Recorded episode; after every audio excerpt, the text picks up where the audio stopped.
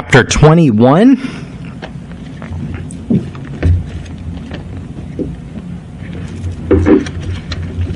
Job chapter 21, and I know I have a briefer sermon in me, so I'm going to go for that and try to stick with it. Y'all pray for me. we will do the best we can. Praise the Lord. Job chapter 21. I have several verses to read you this morning as we go along in the sermon, but I think this is about the only place we'll turn to here is Job chapter 21, and then I have others that I will read you for time's sake. And Jason, I'm going to switch my microphone over. All set. Let me know you got me coming through. All right, thank you. Praise the Lord. Job chapter 21, and to begin with, let's read verse number 34. How then comfort ye me in vain, seeing in your answers there remaineth falsehood? If you know the background and story of the book of Job, he was going through trials that most of us could only imagine. His children had died, his possessions had been taken, and then his body was racked with sickness, and he sat scraping away at the boils that were eating up his skin in misery. As then happened, his friends gathered around him and began to give him their And if you know the context in the chapters of the book of Job, his friends, you could almost put the phrase friends in quotes because he tells them at another place, miserable comforters are ye all. You're trying to comfort me and you're doing a pretty bad job. And basically what they had to say chapter after chapter, his three friends mostly, all of it pretty much boiled down to, Job, there is no way that God would punish anyone this much unless their wickedness exceeded the wickedness of others and God decided to smite them down. And Job defended himself and he said, I've not lived in public or open or secret unrepentant sin. I've received the fatherless, the widows. I've not turned anyone away that needed anything. And he was saying, you don't really know what you're talking about. And then at the end of this chapter, let's pick it up in verse number 27 where he answers his friends and he says, I believe your answers are wrong. Verse 27. Behold, I know your thoughts and the devices which ye wrongfully imagine against me. For ye say, Where is the house of the prince? And where are the dwelling places of the wicked? In other words, his friends were coming to him and saying, The wicked are immediately destroyed from off the face of the earth. You can't even point to where their dwelling places are. If you're wicked, God comes and takes you out. Therefore, that must be what's happening to you is that you're wicked and God is coming against you. But we know that that's not true. That's not the truth. And that's what Job goes on to explain is that sometimes the wicked are not immediately cut down. Sometimes they are reserved unto the day of judgment, but that day will come. Verse 29.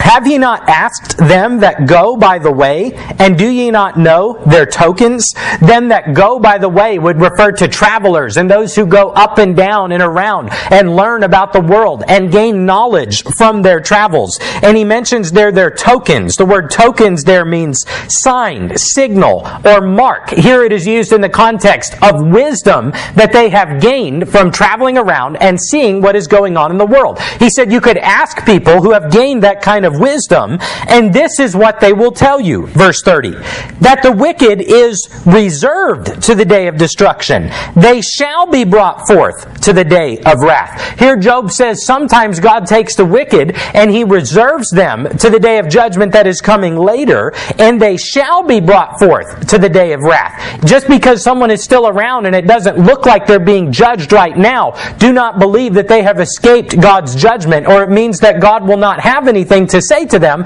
Sometimes God is just waiting. Verse 31 Who shall declare his way to his face, and who shall repay him what he hath done?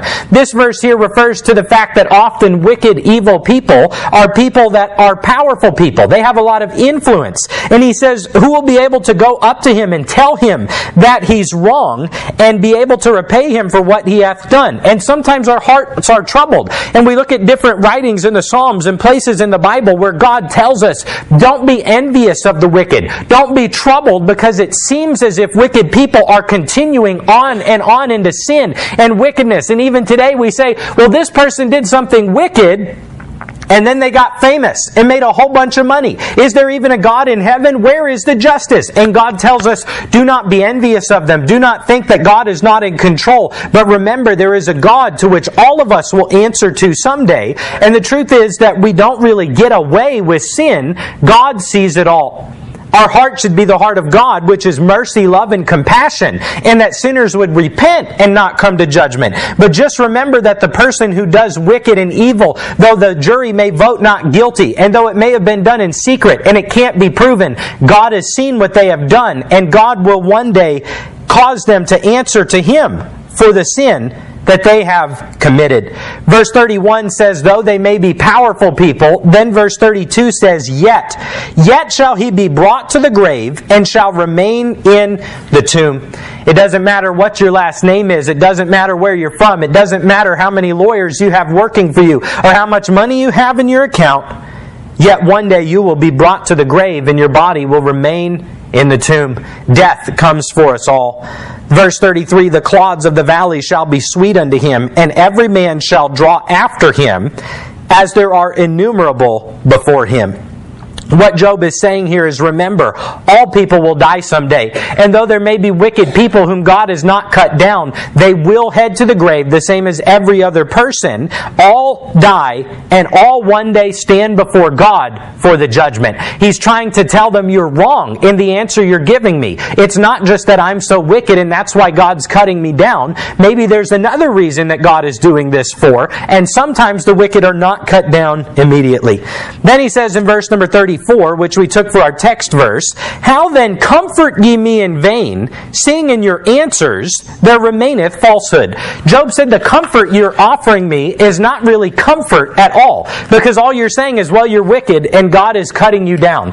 He said, But that's not something I can be comforted by or a saying that I can receive because there's falsehood in it. It's faulty logic, it's faulty theology, it's faulty teaching. And by the way, God showed up in the end of the book and proved Job right right. He agreed with Job. Job 42 7. And it was so that after the Lord had spoken these words unto Job, the Lord said to Eliphaz the Temanite, My wrath is kindled against thee and against thy two friends. For ye have not spoken of me the thing that is right, as my servant Job hath. God showed up to these three friends who were speaking to him, where he said, Your comfort is in vain, there's falsehood in your answers. And God said, I'm angry at you, three friends of Job, for ye have not spoken of me the thing that is right. What Job has said is right, but what you have said is wrong. God Himself showed up and unequivocally answered that His three friends had a lot of foolish things to say. You see, that's why we have to be careful when we study the Bible, when we read it, when we teach it, when we preach it. It all has to be taken in context because I could turn randomly to Job and see some things that would make a pretty good sermon and preach it as truth and then read through the rest of the book and see, wait a minute, that was a friend who was speaking a bunch of nonsense that God said he was wrong. The Bible is always accurate in what it records. But here it accurately records some foolish things that were said by Job's friends that you have to keep reading to find out that God said they were wrong. There was falsehood in their answers, therefore Job could not be comforted. I'll admit this morning that in preparing a briefer sermon, I have a sermon that's a little bit less exposition of the text than usual and a little bit more application than usual, but hopefully it's all grounded to the Bible and from this thought that Job had to say. Job could not be comforted by his friends because there were falsehoods in their answers. This world has much to be distressed about. Jason talked this morning about things we've seen in the news last year, this year, this week that are disturbing to us. And certainly to those who do not know God, these things are disturbing. We've been through the coronavirus, the pandemic, and a lot of people have died from being sick, but they're starting to find out that a whole lot of other people have died from mental health issues and anxiety and drug abuse and alcoholism and suicide because people were rattled, they were anxious, they were afraid, and that caused a lot of problems as well. We know that God did not create the world to be this way. He created it for man and women to be in perfect fellowship with God. But after, after the fall, sin was introduced into the world. Adam and Eve disobeyed God. They would not follow His word. And the Bible says, therefore, by one man, sin entered into the world, and death passed upon all men. Physical death, but also spiritual death. You see, God did not intend for the world to have death, to have sickness, to have disease, to have violence, and all of these other horrible things that we see. That was not God's doing. That was man's doing because they chose to disobey God, they chose to sin, and sin has consequences. Job 14, 1 and 2, he said, Man that is born of a woman is of few days and full of trouble. He cometh forth like a flower and is cut down. He fleeth also as a shadow and continueth not. If you watch TV in 2020 or in 2021, there's a lot of things that can bother you. There was a study that came out that we put on our Easter flyer when we relaunched the church and we're trying to invite people from the community. And the study broke people down by demographics. And they said, we'll take people of this political party and of that political party. We'll take people of this age group and of that age group. And out of the 16 different demographics they studied, they said in 2020 there was only one group that saw improvement in their mental health instead of decline. And that demographic group was those who attended a religious service weekly. You see, I believe even people who go to synagogue or go to mosque get some benefit out of it that people don't because no, they're not teaching the truth, but it's still following the biblical concept and precept of family and of gathering together on a weekly basis. But as we are troubled by these things, we cannot be comforted by the world's answers. And the reason for that is because there is falsehood in all of them. Just like Job's friends' answers could not comfort him because they contain faulty logic, faulty theology, faulty scripture interpretation, so the world and the lost cannot truly be comforted by the world's answers because there remains things in those answers that are not true. I believe that Jesus Christ is truth. He said, I am the way, the truth, and the life. No man cometh unto the Father but by me. And I believe that God Himself is the only source of truth in this world. You cannot be comforted this morning by something you know is not true. If you're having a terrible week and a terrible time, and I come to you and say, Don't worry, it's going to be okay because tomorrow leprechauns, Bigfoot, and Mickey Mouse are going to come help you out. You're not going to be genuinely comforted by that because you don't believe that it's true. People are looking for comfort, they are looking for answers. And often they look to the world, to people who do not know God, to get the answers and the comfort that they are seeking. And the answers that they receive bring vain comfort because they lack truth. Proverbs 13 and verse 12 says, Hope deferred maketh the heart sick, but when the desire cometh, it is a tree of life. Number one, the world offers false answers. The world offers false answers. I attended a funeral one time as a younger man for someone in the church who I had ministered to, and in that family there was a death of a young person who where there was alcohol and drunk driving involved in an overturned vehicle and a tragic death. And I remember seeing in that family that to my knowledge did not know God as their Savior, there was sorrow. There was weeping, not just the kind of sorrow for someone we miss, but the kind of sorrow you see for someone who does not have hope. 1 Thessalonians chapter 4 and verse 13 says this of Christians, But I would not have you to be ignorant, brethren, concerning them which are asleep, or those which have died, that ye sorrow not, even as others which have no hope. When we lose a loved one in Christ, we have sorrow. But it's not the same kind of sorrow that the world has, because the world has no hope with their sorrow. We have sorrow, but we have the promises of the Word of God that when a loved one or a friend knows Christ as their Savior and we lose them, we will see them again someday. And that's what 1 Thessalonians 4 was talking about, that those who've died, we're not going to prevent them, but they will rise first. They will go up to meet the Lord. And then we shall, we which are alive and remain shall be caught up together to meet the Lord in the air. And the end of the passage, verse 18 says, Wherefore comfort one another with these words the coming of Jesus Christ again to catch away his church. The fact that those who have died before will be with him, are alive in his presence, and have a resurrected body. That gives us something we can comfort one another with. Yes, God's answers are true answers. Peter was writing and he said to, to the first century church, he said, We have not followed cunningly devised fables, but were eyewitnesses of His majesty. He said this isn't just a rumor that someone cooked up or something that they said, well, people need something to make them feel better. So let's invent a religion. He said, I was there on the Mount of Transfiguration. I saw Jesus in His glorified body. I saw Him after He rose again from the dead.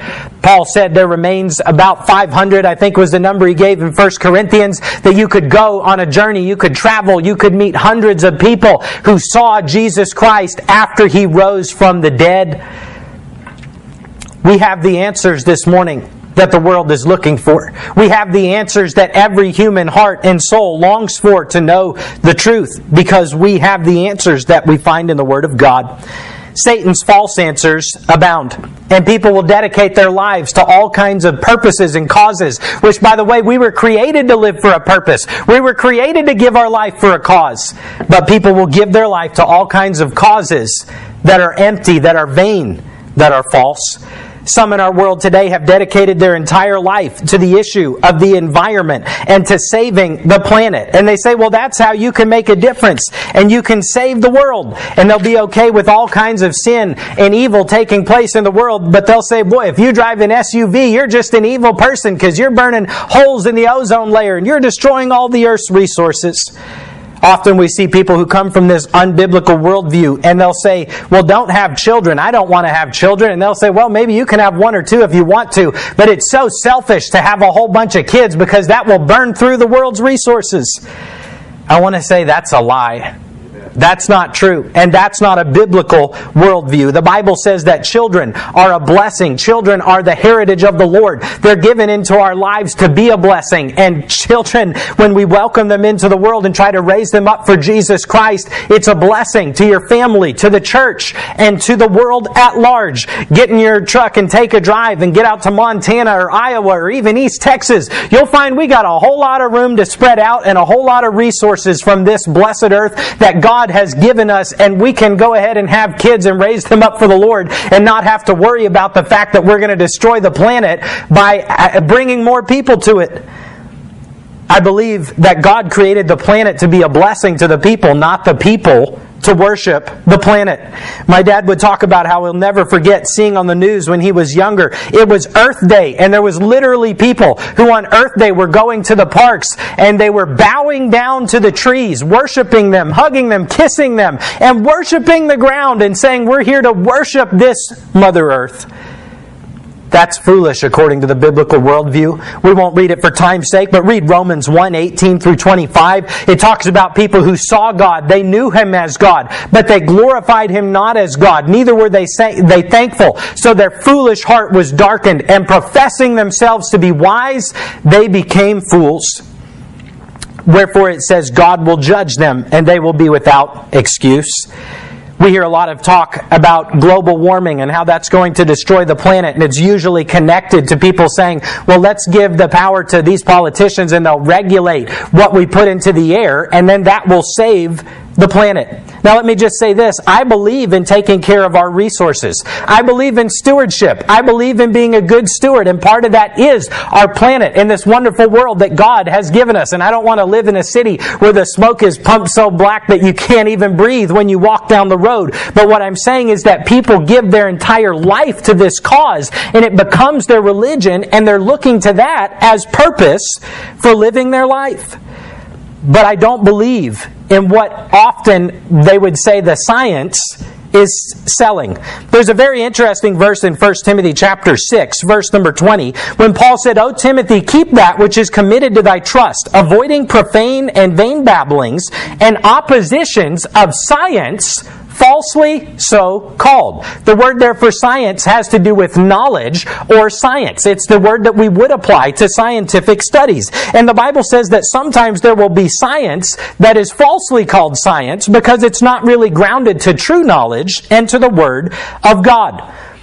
And we'll hear people who claim to be experts say that a baby in the womb that has a heartbeat and DNA and fingers and toes and a face isn't really a human being and it should be okay to destroy that life But then they also will say, well, a man can become a woman simply by stating that. And that's scientific reality.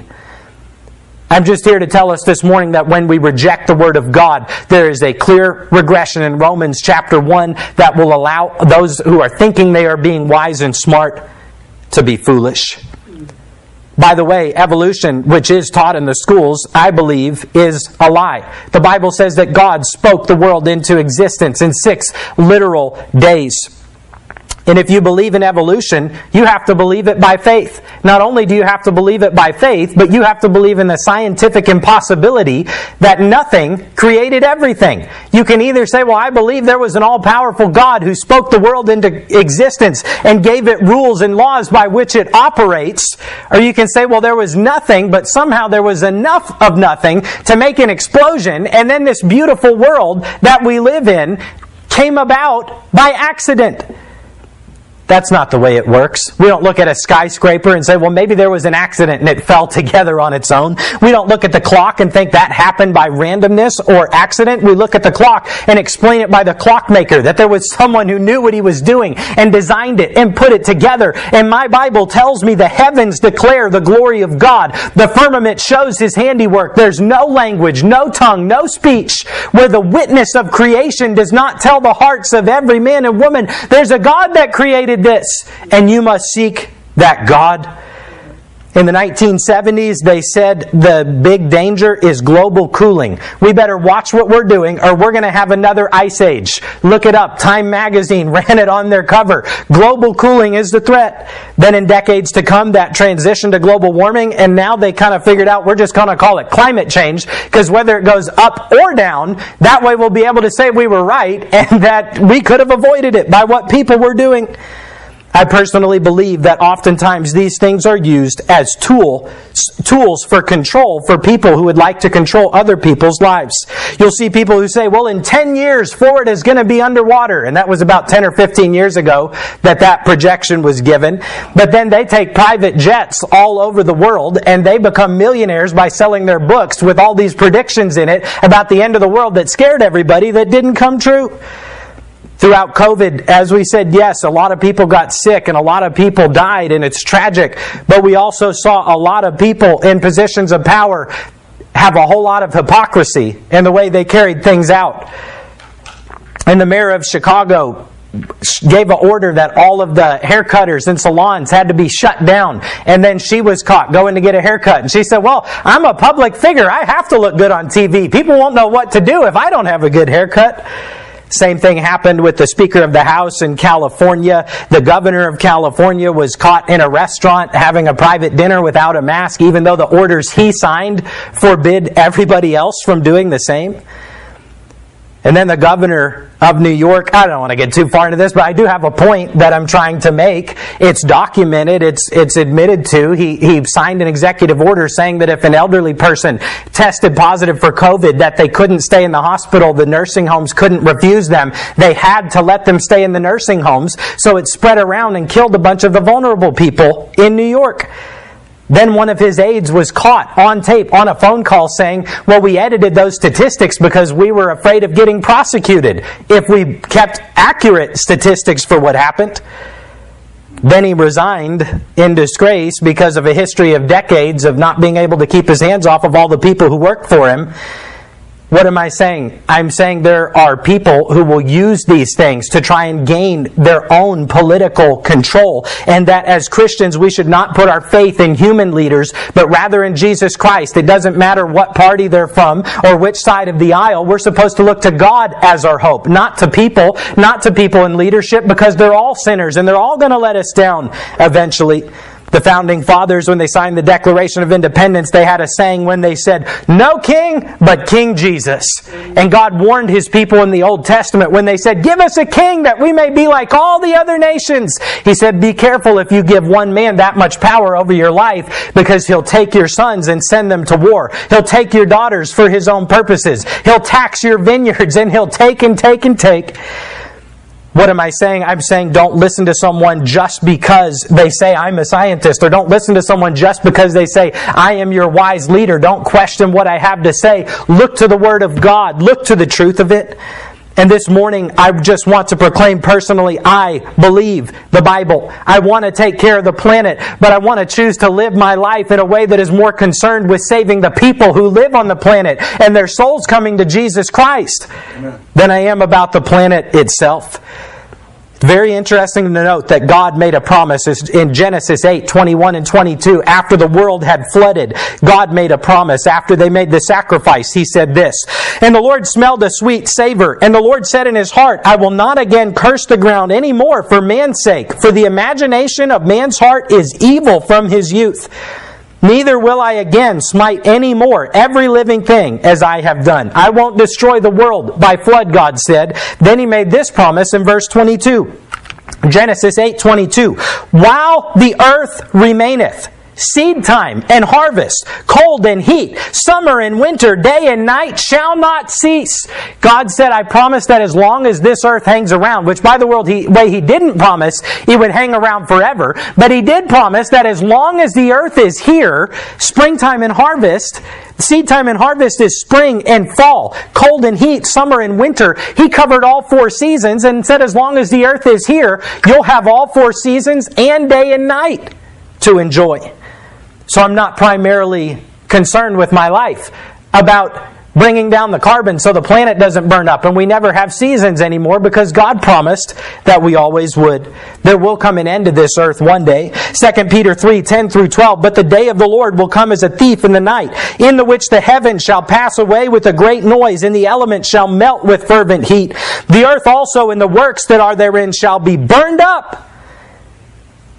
This world is temporary it will pass away, but rather as an act of God's judgment. Seeing then that all these things shall be dissolved, what manner of persons ought ye to be in all holy conversation and godliness, looking for and hasting unto the coming day of God, wherein the heavens being on fire shall be dissolved and the elements shall melt with fervent heat. Let me move quickly. Some dedicate their life to animal rights and to trying to make treatment of animals better. There's an organization called PETA, People for Ethical Treatment of Animals, and they spend all this money and give all this campaigns and make billboard and commercials, and they say things like, don't drink milk! Drinking milk is mean to the animals. It's not your milk, it's theirs. One time they had a thing that's a billboard that said, if you eat meat, it's murder.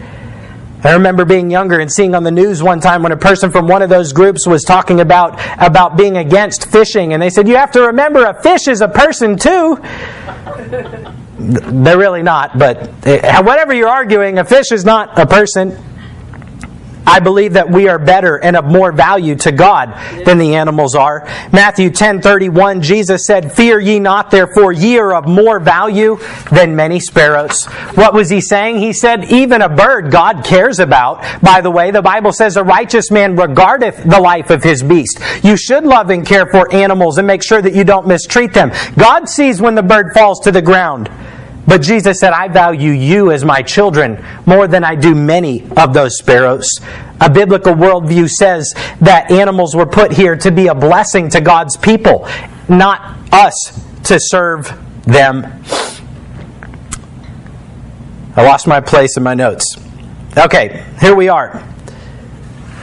God created man to have dominion over animals and have them to be a blessing to us. Proverbs 27 and 26 The lambs are for thy clothing, and the goats are the price of the field. And thou shalt have goat's milk enough for thy food, and for the food of thy household, and for the maintenance of thy maidens. God said, I gave you animals so that you would have provision of those things. And even of the Lord Jesus Christ himself, Luke 24 42. And they gave him a piece of broiled fish and of an honeycomb, and he took it and did eat before them. If Jesus ate meat, then it's good enough for me. The animals would eat you if they had a chance to. I'm just saying, that's only fair. I'm trying to keep this moving. I'm trying to say there's a biblical worldview, and then there's a bunch of false answers that if we dedicate our life to will not bring us genuine comfort because they are lacking truth. Some people dedicate their lives to such causes.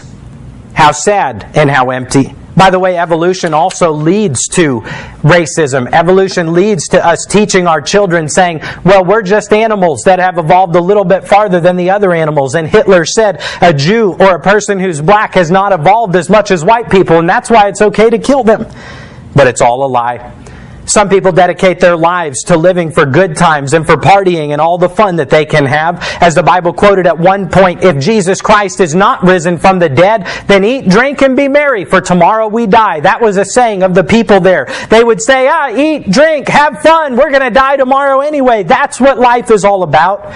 In the book of Ecclesiastes, Solomon went and he decided to try and get whatever he could from this world to bring him joy. He got men servants and maid servants and dancers and he built things and he got all kinds of pleasures. And then he said in Ecclesiastes 2.10, And whatsoever mine eyes desired, I kept not from them. I withheld not my heart from any joy, for my heart rejoiced in all my labor. And this was my portion of all my labor. Then I looked on all the works that my hands had wrought, and on the labor that I had labored to do, and behold, all was vanity and vexation of spirit, and there was no profit under the sun. The richest man that ever lived, with the greatest ability to go get whatever he want, said, I tried everything I could possibly try, and he described it as vanity and vexation of spirit. Those words mean emptiness. And the word vex as if you were vexed through with arrows. And we look at Hollywood and we see people that have everything. And we say, how come their marriages can't stay together? And how come they're addicted to drugs? And how come they're in and out of rehab? And the answer is that we could party our life away. But that does not bring meaning. That does not answer the longing that is in our soul that God created us with to want to know Him. It's vain and it's empty. The world says party to forget your troubles. But you wake up the next morning, your troubles are still there, and now you've got a hangover on top of all of your troubles. Jesus Christ says, Come to me, and I'll help you solve your problems. My yoke is easy and my burden is light.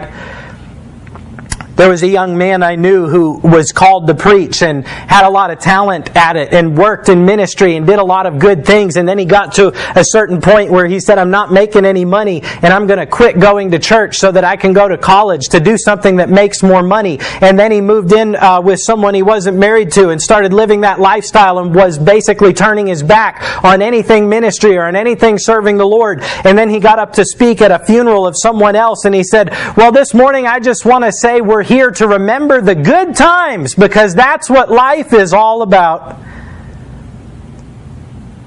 When we stand before God one day, Christian or not, that will not be what life is all about. Our life is a vapor that appears for a little time and then it vanishes away. You could live your life for all the parties you want to have and all of the good times you want to have and all of the pleasure and all the Nintendo games you want to play and the roller coasters you want to ride. But what a shame for a child of God to say life is about how much fun we can have. We look around us and we see evidence by people who are running from God, who do not know Him, that they try all the world has to offer, and then they turn and they say, Vanity, emptiness, why comfort ye me in vain? There remaineth falsehood in all your answers. Jesus said when warning against money and riches as the purpose of our life in Luke 12 15, and he said unto them, Take heed and beware of covetousness, for a man's life consisteth not in the abundance of the things which he possesses. Jesus said, Your life is not about things, it's not about how many things you can own. And I believe right there in that passage, it was the rich young ruler and then the parable of the man who had all he could ever want and he said, I'll tear down my barns and build bigger barns. I'll get more and more, and then I'll take my rest. And God said, Thou fool, this night thy soul shall be required of thee. Then who shall those things be whom thou hast gained? Ecclesiastes 5 10 through 13. I won't read them right now, but it says, He that loveth silver shall not be satisfied with silver. If you love money, you won't be truly satisfied because you got money. If you love pleasure, you won't be truly satisfied because you have pleasure. And he goes on to describe how that often riches are a curse to them that have them, and the man who works hard all day sleeps good at night, but the rich man stays up all night worried someone's going to take away from him all that he has. Jesus said, just remember your life is not about things. It's not about how much you own. Parents, don't teach your children either expressly or by your attitude that life is about money. It, education is good. It's, it's honor, it's worthy of honor, it's a good pursuit. But if you teach your children that education and therefore money is the most important thing that they can live their life for, you're failing to teach them that the Bible says the fear of the Lord is the beginning of wisdom. With all your knowledge and all your understanding, get knowledge of God. Live for His will and put that before everything else. People live for all these things, for self pride, for humanism, whatever else it may be. Number one, the world offers false answers. Number two, and I'm going to wrap up, false answers bring no comfort. That's why Job said, I can't be comforted because what you're saying is not even true and all the answers that the world gives, if they do not involve God, if they do not involve Jesus Christ and His Word, they're false answers. They're vain comfort, and they cannot bring peace to the soul that only God can bring. Why? Because they lack truth. Tom Brady is probably one of the most famous athletes in America, and he's won, I think, seven Super Bowls now, and he's in his 40s, and he's doing this crazy program, and who knows what else, and he just keeps getting better and better, and his body isn't wearing out. But one day he did an interview back after he had won three or four Super Bowls. And he was telling the interviewer that his life still lacked joy and fulfillment. And everyone was telling him, You should be happy because of what you achieved. But he said, There's something missing in my life, and I don't know what it is. He told the interviewer, Why do I have three Super Bowl rings and still think there's something greater out there for me? I mean, maybe a lot of people would say, Hey man, this is what it is. I reached my goal, my dream, my life. But me, I think, God, it's got to be more than this. I mean, this isn't, this can't be what it's all cracked up to be. And the interviewer asked him, What's the answer? I wish I knew, he said. I wish I knew. I believe this morning that as the church of God, we have the answers not because of our wisdom, not because of our intelligence, but because we have the Word of God, we have the gospel. And He said, You can share the truth with the world that will bring the joy and the comfort that none of these other things can bring. Number three, God's answers are the only truth, and they alone can bring true comfort. God showed up to Job, back to that story in the end of the book. Job had started to complain. He'd started to come to God and say, God, why have you done this to me? It's really not fair. I didn't do anything to deserve it. By the way, I'm not here to bash Job for that. I think he did a whole lot better than I would have done, or maybe you would have done after all he'd been through. He still, after his children died, looked at his wife when she said, Just go ahead and curse God and die. There's no reason to retain your integrity. He said, The Lord hath given, the Lord hath taken away. Blessed be the name of the Lord. But still, in his sorrow, he began to become overwhelmed and he questioned God. And as you read to the end of the book, God shows up to Job, and God does not come and say, Well, Job, let me explain to you. I know it looks like I'm wrong, but here's some things you may not have considered. Let me try to talk you into the fact that maybe I'm right. God just showed up and appeared and spoke to Job out of the whirlwind, and he said, Job, I've got some questions for you. He said, You see this planet we're sitting on right now? Where were you when it was founded? Were you the one that figured out how to hang it upon nothing and let it sit up here just close enough to the sun that it doesn't freeze and just far enough away that it doesn't burn up? Look at these animals in the creation. Were you the ones who made those mountains, Job? I forgot. Are you the one who did all these things? And for three chapters, two, three, whatever, four, whatever it was, chapters, God just asked him question after question. And God was reminding him, I'm God. You're not. I'm all powerful. You're not. You may not have all the answers, but trust me that I do. And when God stopped, Job said, Before I'd heard about you with mine ear, but now mine eye seeth thee face to face. Wherefore, I repent. I humble myself and repent in dust and in ashes. He said, God, I'm so sorry that I would question you. Then God was done talking with Job and he looked at those three friends we talked about. And he said, Yeah, you don't know what you're talking about and you're wrong, and I'll forgive you if Job prays for you. And Job lovingly turned and prayed for his friends, and God turned his captivity around, and he blessed him with more than he had ever had before. Not just with children and with possessions and with wealth and with animals, but God took the story and put it in the eternal Word of God so that every generation of the church that was going through a trial could read that book and say, I need to check my heart, but maybe it's not that I'm more wicked than anybody else who ever lived. Maybe, just maybe, God has a purpose in this, and I can trust Him. Job was comforted not when God came and explained himself to Job, but when he was reminded that God is truth, God is sovereign, God knows what he's doing, and his answers are truth. Where do we get truth this morning? We get it from a Bible that we're blessed to have on our lap, on our phone, where other people have died and longed for one little portion of Scripture. We have it available to us every hour of the day. The Bible says that God said His words are pure words. What does that mean? They're pure, they're perfect. There's no falsehood in them at all. The Bible is our source of truth. Jesus Christ Himself said, I am the truth, the way, and the life. No man cometh unto the Father but by me. There is no falsehood in Jesus Christ this morning. There's nothing wrong with Him. He had a trial and they tried him in Pilate after hearing all of the witnesses. They paid people to lie about Jesus and they could, still couldn't get their testimony to line up. They were caught in contradictions because though they called him all kinds of names and made all kinds of accusations, their testimony could not agree. And Pilate, after hearing all they had to say, stood up and said of our precious Savior Jesus Christ, I find no fault in him. And no one has ever genuinely found fault in him this morning.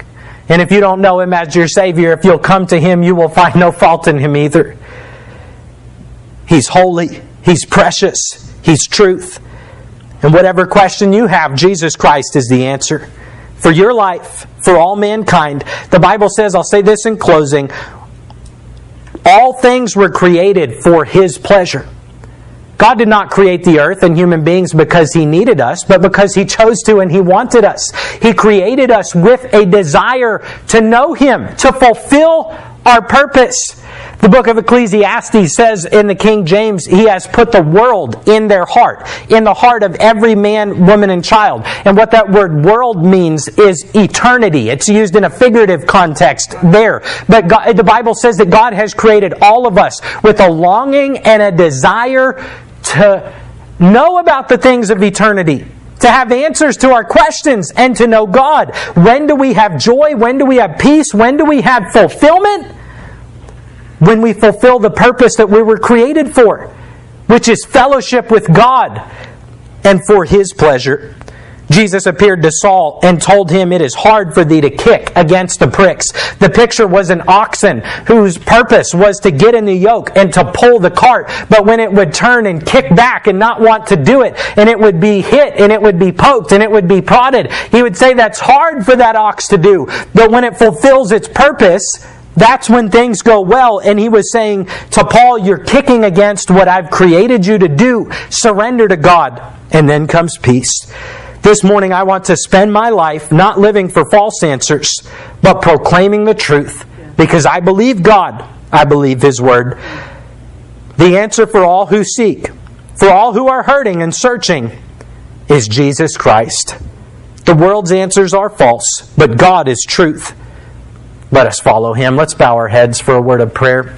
If Rebecca would come and play for us just a verse or two, we'll have a time of prayer this morning. If there's anything you want to go to the Lord about in prayer at the altar in your seat, or see me about, let's have a time of prayer. Know we've gone a little bit late this morning, and hopefully I'll be able next week to get back on track to our normal time. But let's take a moment and pause and let's pray. Dedicate our lives to Him.